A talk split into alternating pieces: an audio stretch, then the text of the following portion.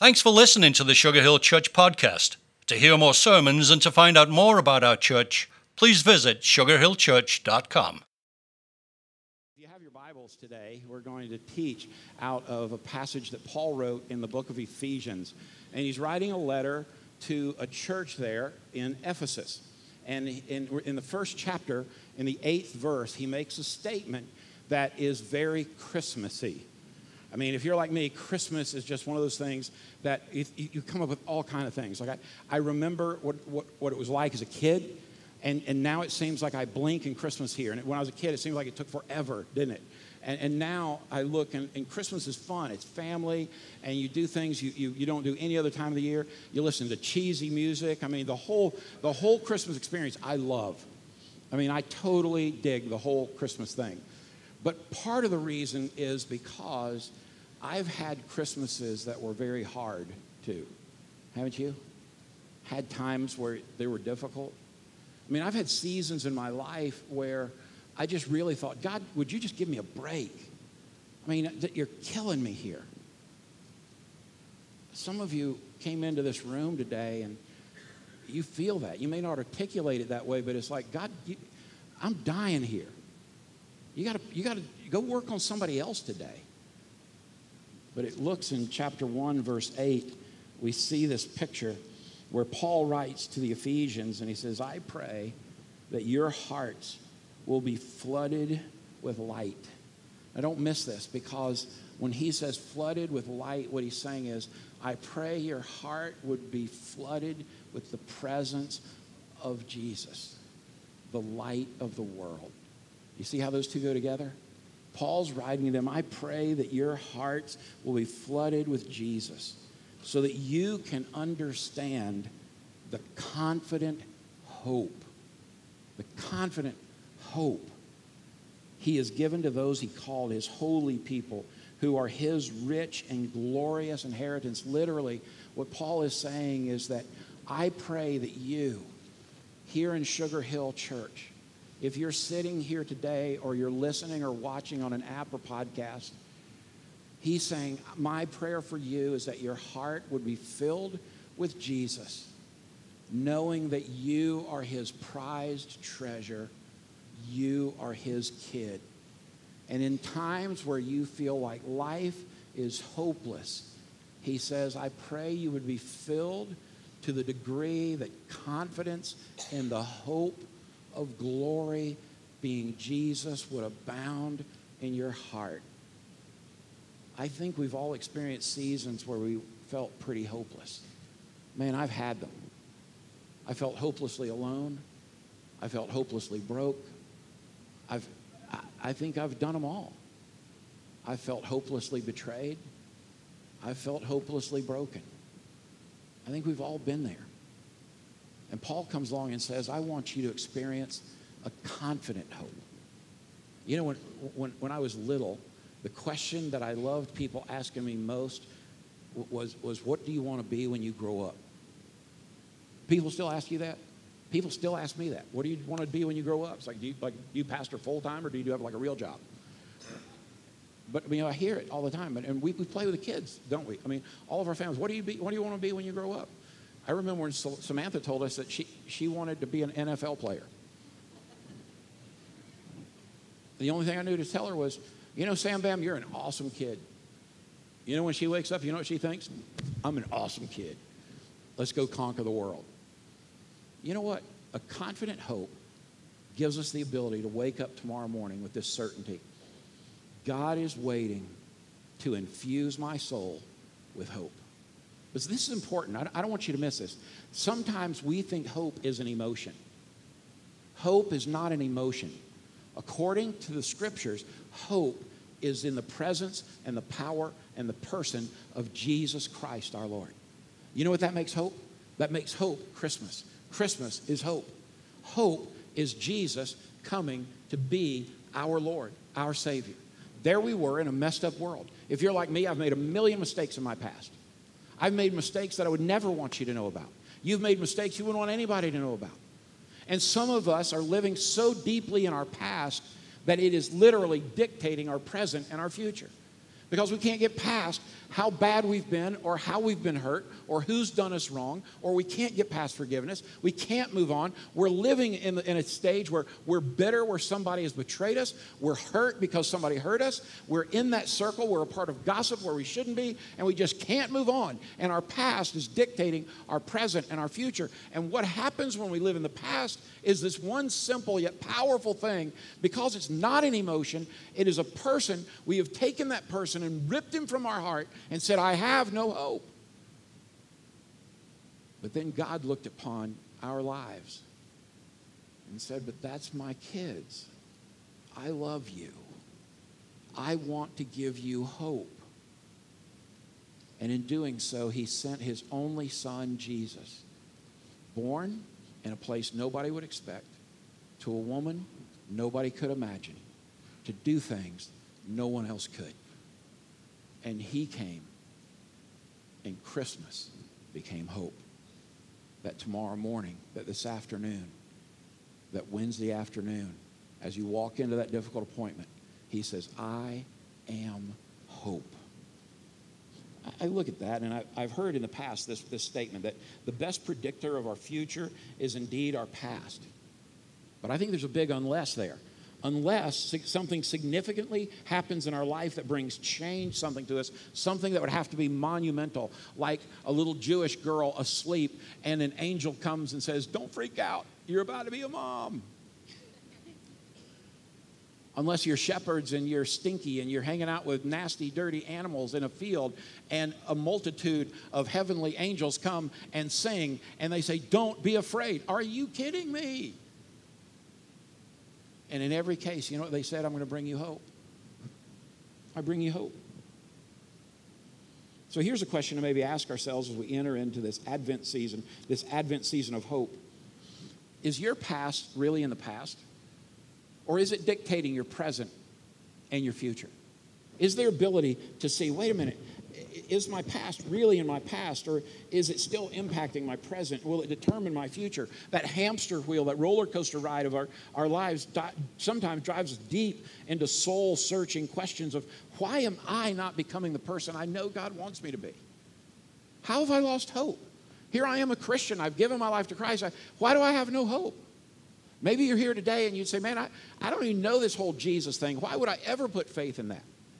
Maybe you're here and you gave up and you said, I have no hope, and yet I still believe in Jesus, but I just can't get it. You see, whether our pain is deeply seated or whether it's something that's just on the, on the surface and it's been recent, all those hurts, anything that's happened in our past, if we don't deal with it properly, it's more than likely going to cripple us from becoming who God wants us to be. And our past gets to be one of two things with hope something that He conquers for us. What did Jesus say? You can do all things through Him. All things. And yet, I fear that many of us live in the fear here that, you know, He could do it for somebody else, but he don't, you don't know how bad I am, Chuck. You don't know how bad I've become. You don't know the decisions I've hidden from everybody. And Jesus says, But I'm here. I'm your hope. But hope is not an emotion, hope is a person. So, regardless where that pain is, the good news is who we were yesterday doesn't have to limit who we can be today and tomorrow. Yesterday shouldn't have to dictate this. I'm still learning that everybody needs healing. Everyone has been hurt. Some of us have been hurt more than others. And some of us are just hanging on to it. We can't let it go. We can't forgive. We can't move on.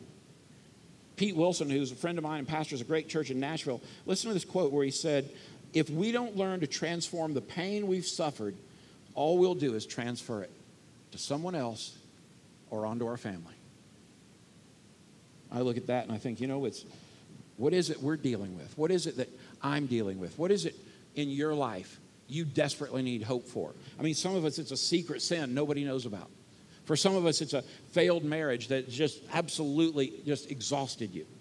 For some of us it's sexual abuse that we just can't get past or a miscarriage that we live through or the deceit that you've had to live with, or the bully that has always intimidated you, or the overbearing or uncaring parent that tried to raise you. Maybe all that stuff. And something I didn't even mention is wearing and heavy on your shoulders, and in your life, you're looking for some healing and some hope that you might live beyond it, and you might conquer it, and you might see victory on the other side. And to add fuel to the fire of trying to escape poor decisions or superior attitudes or painful deceptions, we often find ourselves in this pervasive belief that being a Christian, being a follower of Jesus, means that I need to put my church face on, suck it up, and act like I've got it all together put all of the right Christian quotes out there, put Jesus is calling on my Facebook, make everybody think I'm loving Jesus, and come to church and put my Christian face on and say, I've got it all together. And then when you get in the car, say, I don't have one ounce of hope, but I looked good. What a horrible existence. When real hope is here for the asking. I mean, maybe we're afraid that God really can't do it for us. Maybe, maybe we believe He won't do it because of how bad we are. Maybe it's that if we admit that we're broken and messed up people, that we don't have all the answers and aren't worth anything, and we don't get that as a follower of Jesus. When we put our trust and our life in Jesus, the old becomes new. Then why don't we act like it? Why don't we feel like it? Our thoughts rush to this thought of I need to work harder, I need to read my Bible more, I need to look happy, I need to play Christian, I need to listen to 104.7 The Fish, and I need to go to 12 more Bible studies, and I need to dress this way and walk this way and talk this way. But you know, it's interesting. One of my favorite Bible characters, Pastor, Pastor Bobby preached on last week, is Joseph. Joseph was the baby of 12 boys. Can you just imagine how brutal that existence was? It was made worse by the fact that daddy called him his favorite. So his brothers decided, we'll take care of him. So they beat him up, left him half dead, threw him in a hole. Can you imagine looking through a swollen eye and looking up at your brothers and thinking, that hurts? You know, I've learned something that when people say, I love you, it's not like that sticks with you often, but when somebody shows you or tells you they don't, boy, it rips your guts out, doesn't it? When deception has, and you know, wait a minute, that person I thought loved me, boy, that, that rips my gut out. And the only thing that cures that is a hope that you might be able to move beyond it, to rise above it. Jesus came not that we would have to work harder, because there's nothing you can do and nothing you can earn and nothing you can pay. There aren't enough Sunday school classes to go to, Bible studies to attend. You can't give enough money to earn the hope found in a relationship with Christ. God said, I love you. I'm going to give you the best gift of, of, of all time. I'm going to give you my son. It's at that point in our life that we need something. We need hope. The belief that whatever rut you're in, God has a way out of. And it's a plan of redemptive grace. Watch this designed just for you. You're not a part of some grand global just dot. You're not just a number to Him. He designed a plan for your life that you might experience hope. The rejection of his brothers, I mean, I can just see day after day, Joseph thinking, I'm going to get mine. When those 11 show up, you wait. Because Joseph wound up through an oddest series of how God matured him, and he wound up being second command in the great nation. And there came a famine. And his brothers had to come to him thinking he was dead, not knowing he was now the guy in charge. And Joseph could have looked at his brothers and he could have thrown them in jail, had them tortured, had them beat, and he might would have had that temporary feeling of, I got them. But he didn't. He extended grace and forgiveness, took the high road, and he helped them. And he gave them hope. Don't you think Joseph had to have thought at one time, why so much injustice for me? I didn't do anything. I, I, I got charged with rape and I didn't do anything wrong. I got thrown in a pit just because I was the baby boy. He might have just thought, this injustice has got to stop. But he didn't. He saw a bigger picture of God. He saw there was another way. He, he realized he needed hope, and the presence of that hope was found in a relationship with God. He heard two powerful, life altering words that are found throughout Scripture and hundreds of times. And it sounds like this But God. But God. Every time you read that piece of scripture where you read, but God, something fantastically wonderful is about to happen. I mean, every time you see but God in the Old and New Testaments, you find something that's wonderful in promise. The psalmist said in Psalm 73 26, My health may, may fail, and my spirit may grow weak, but God remains the strength of my heart. He is mine forever.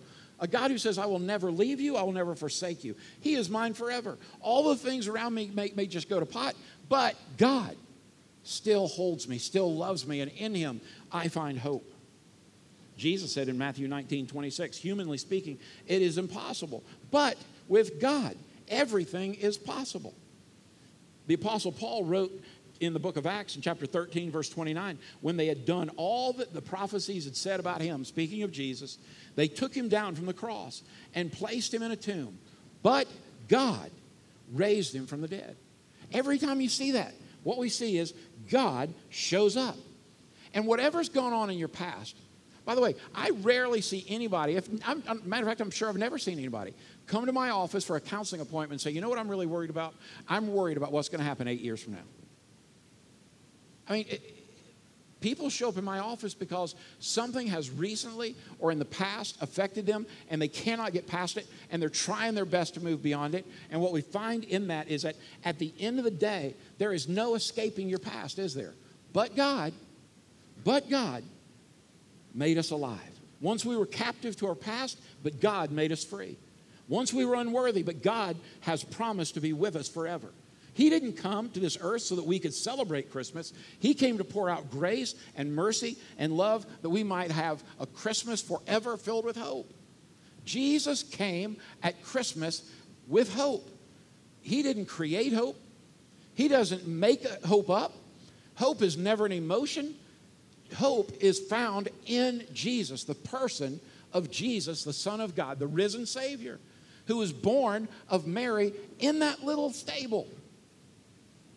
Around Sugar Hill Church, we often say, Welcome home. But you know, the one thing I know, this church is not perfect. I, I can tell that with great certainty because your pastor's far from it. Matter of fact, I, the more I'm here, the more I believe we're the perfect place for people who aren't. Normal folks, like shepherds, where Jesus just said, Look at this, I'm going to blow your mind. Today, a lot of us who came through these doors brought needs and loneliness, and grief, heartache, suffering. But God is bigger. Hope has come. Emmanuel. We'll sing Emmanuel throughout this, this whole holiday season. We'll see it on cards. We'll see it on wrapping paper. Emmanuel, meaning God with us. Isn't it interesting? Emmanuel isn't in the past tense. God was with us. Emmanuel is not in the, pers- in the present tense. God will be with us. Emmanuel, God with us. He came and never left.